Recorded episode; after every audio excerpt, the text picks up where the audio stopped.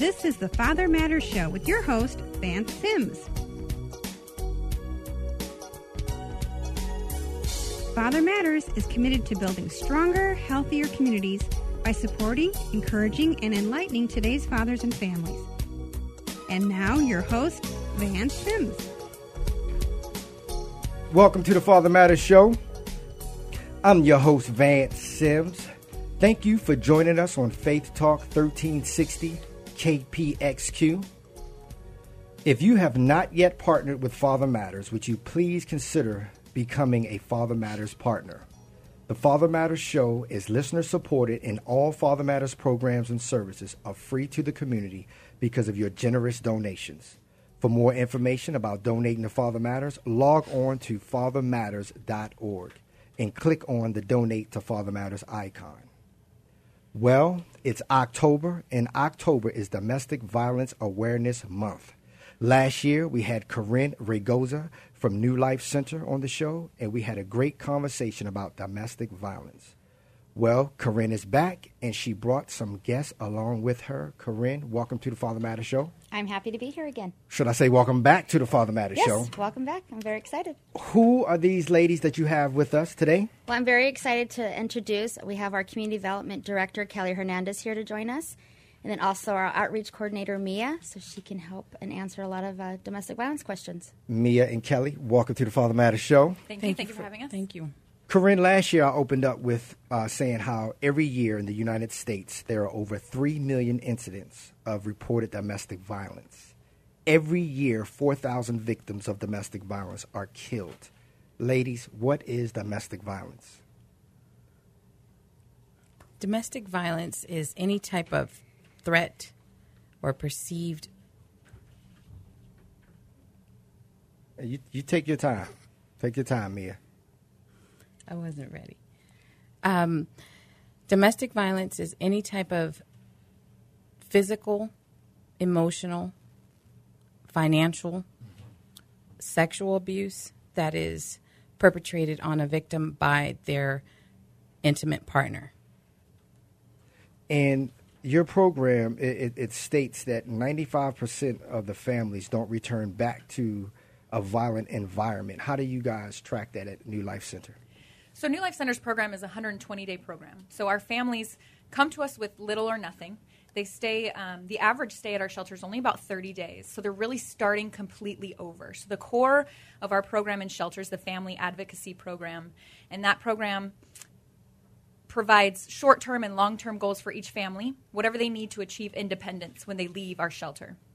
So, once they leave, having followed that case plan and working one on one with a family advocate, our goal is to help them achieve an independent, violence free life. So they may move into transitional housing, they may move into an apartment of their own, they may be connected with family members that can assist them from there on. Um, but whatever their goal is, uh, the number one thing is to not return to that abusive environment. And how does every how does people go about getting in touch with New Life Center? What happens first? How do you get the call? Most of our referrals come through the state centralized screening process. So they'll call a centralized hotline number, and that hotline keeps track of all the vacant beds at all the domestic violence shelters across the state. That's how most of our referrals come. We also get referrals through police departments, fire departments, hospitals, churches, anywhere that a woman might turn if she is feeling unsafe. Why are women and men, why and how are, are, are some of us ending up in some of these type of situations? Domestic violence can often be a generational issue. Mm-hmm. Sometimes it's about the environment that an individual was raised in, but a lot of times there are coexisting problems with domestic violence, such as substance abuse. There can be some mental health issues, and as a result, the victims don't necessarily know about all the resources that are out there, so they end up taking it out on a loved one. Mm.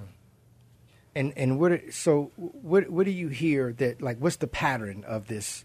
How did it start out? I hear a lot of people say things like, "Oh, when we first met, he or she." I'll just I'll just keep it as the women right now. He he was so sweet. He was so nice. What what, what do you hear? What what's coming out of that? Unpack that a little bit. Well, domestic violence is all about power and control. People strictly think of physical abuse when they think of domestic violence is the first thing that comes to their mind, but it's really all about having control over a certain person. And so, what we describe um, domestic violence in is a power and control wheel. So, it starts with a honeymoon phase. It starts with everything's great, he's giving you everything that you need. Domestic violence perpetrators are very good at figuring out where your vulnerabilities are.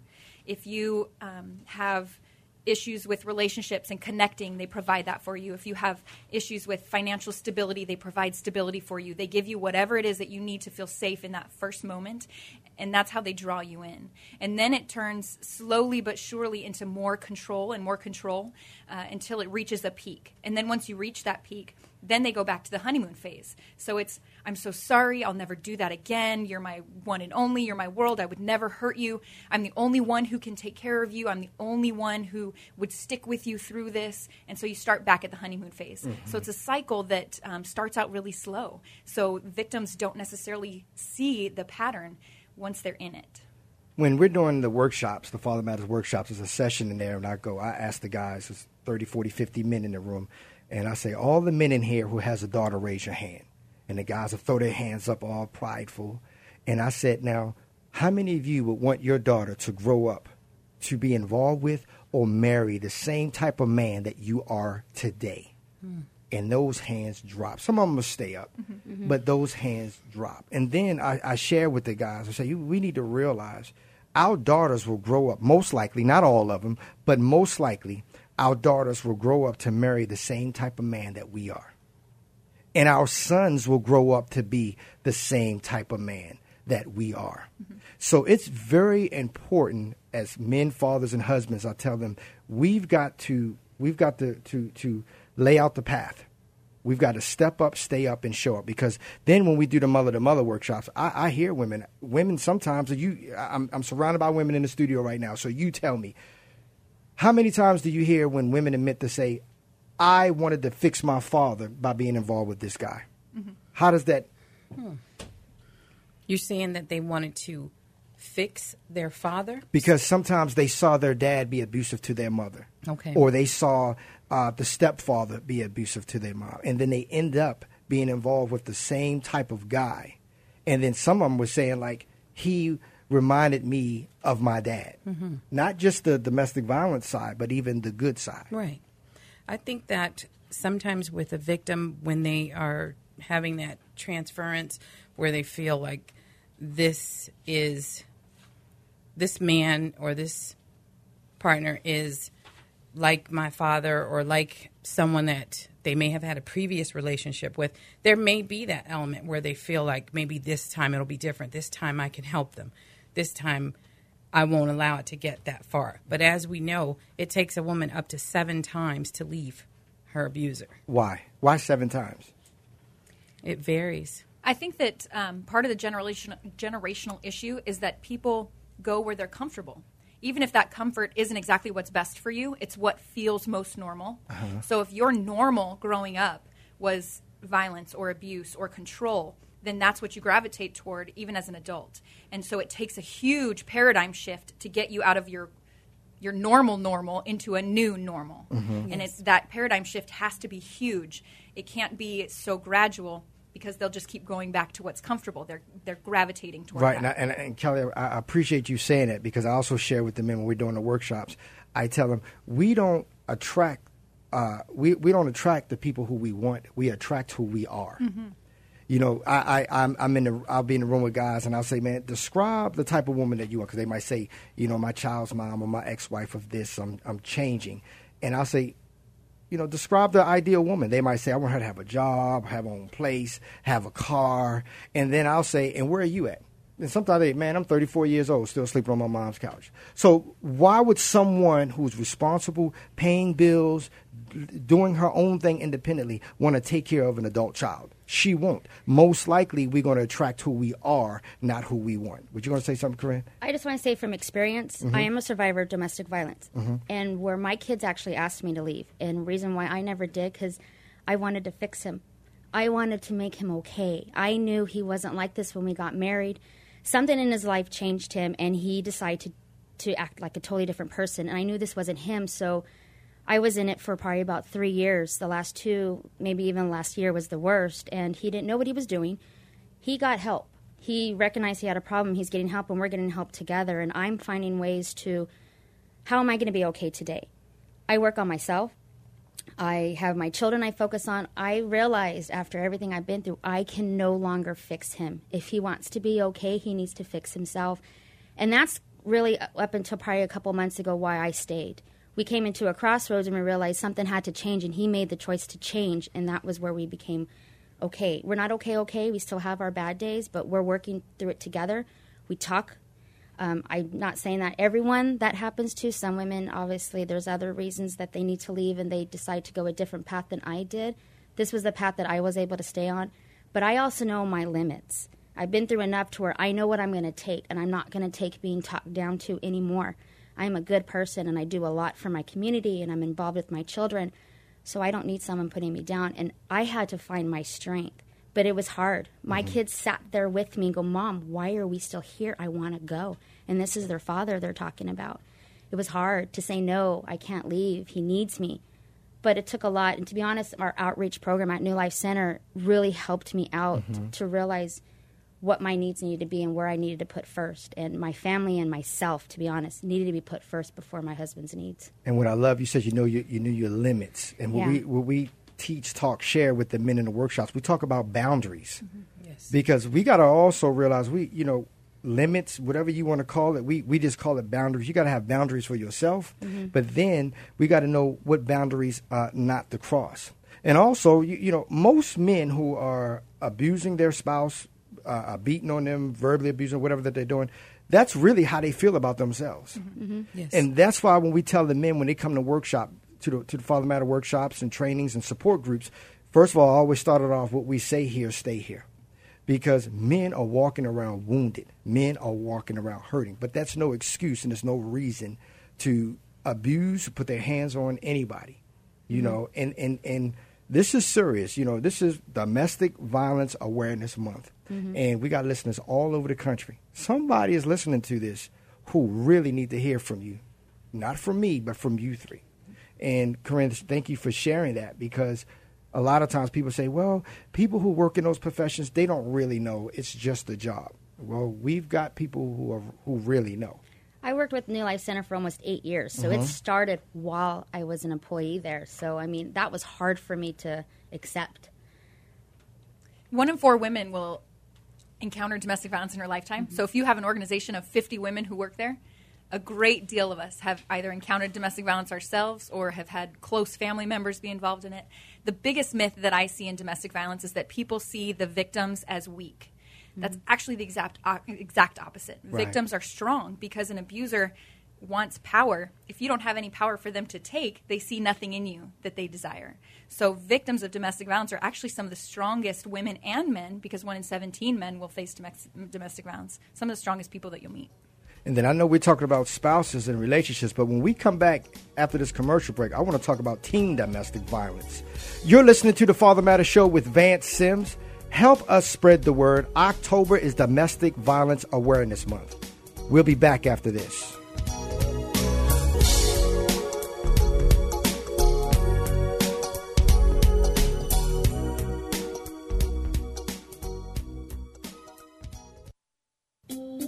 Father Matters presents Boot Camp for New Dads. Come learn the basics of infant care and dad's important role in a baby's life. For more information about the Father Matters Boot Camp for New Dads, visit fathermatters.org. Topics include father's health before and after birth, postpartum care, supporting mom's needs after birth, and much, much more. Boot Camp for New Dads. For more information, visit fathermatters.org. Hey, Father Matters Show family, will you show us some love? We want the Father Matters Show to be your community and family resource program by providing you right now answers for right now issues. Become a Father Matters Show champion by liking Father Matters on Facebook. If you miss us Saturday night, log on to blogtalkradio.com, soundcloud.com, or fathermatters.org and share the Father Matters Show with your friends and family. Thank you.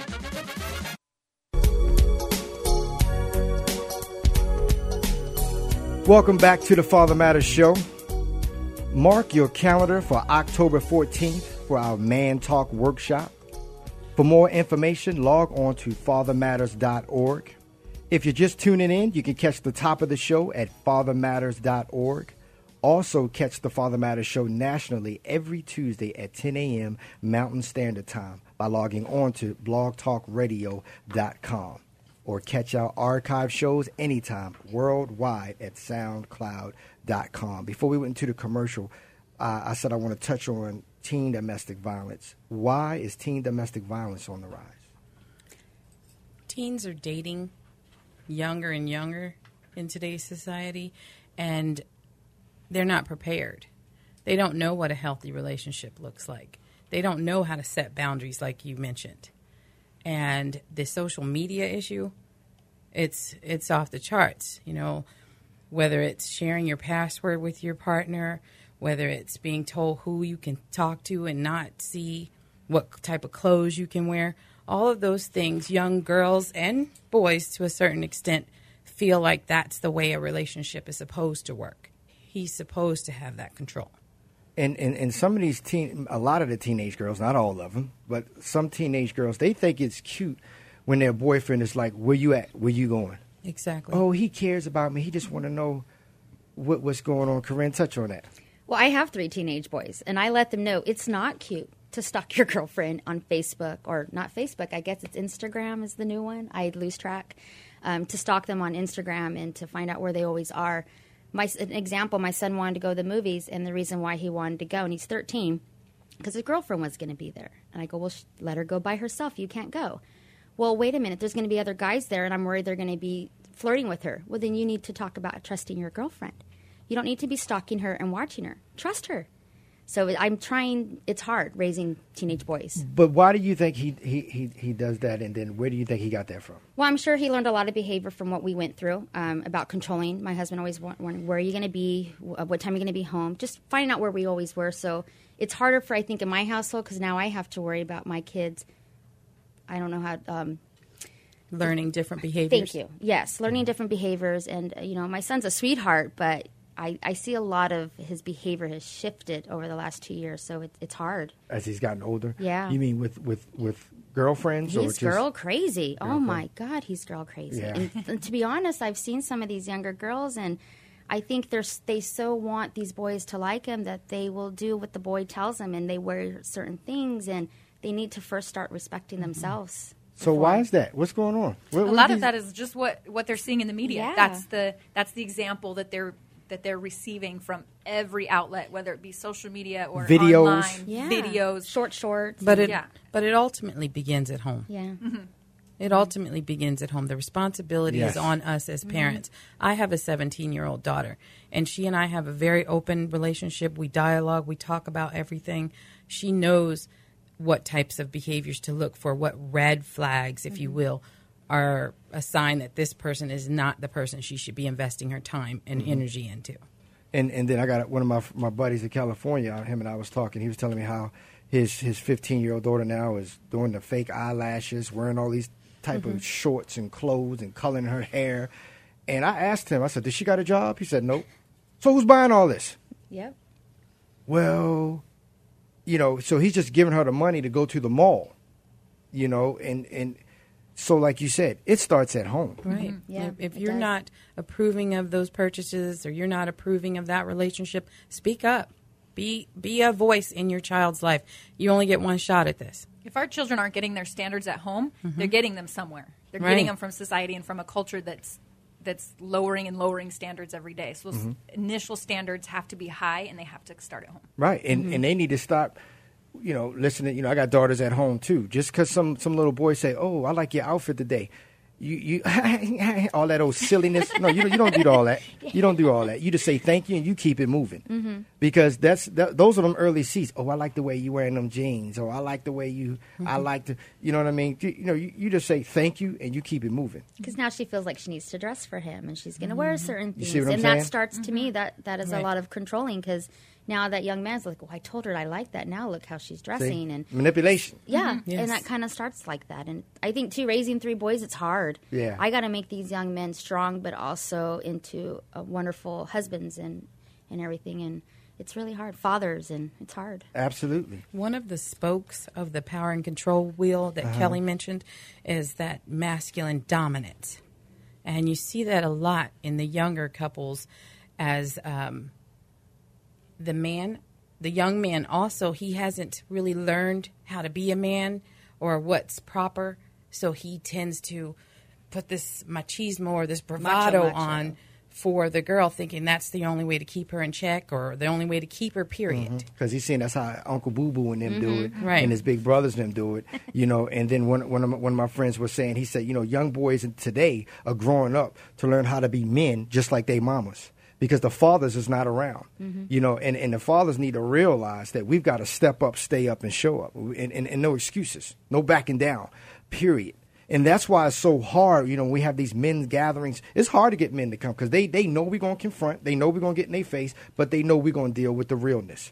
And because the, you come to Father Matters, you're not getting no cheerleaders. Mm-hmm. You're getting someone that's going to hold you accountable. You're getting mm-hmm. connected into mentors. You're getting connected into real men, not perfect men, mm-hmm. because we all have mistakes. We all have past. But now we're trying to use that to to to break that mold, to break that generational stronghold. You know. And that's that's what you're saying about men being able to break the barriers and change. Batterers are able to do that as well. Mm-hmm. But like Corine said, it's not until they want to. You can't force your abuser to go and get help and think that it's going to balance out at the end. Right. He has to want to get help for Right, himself. Right.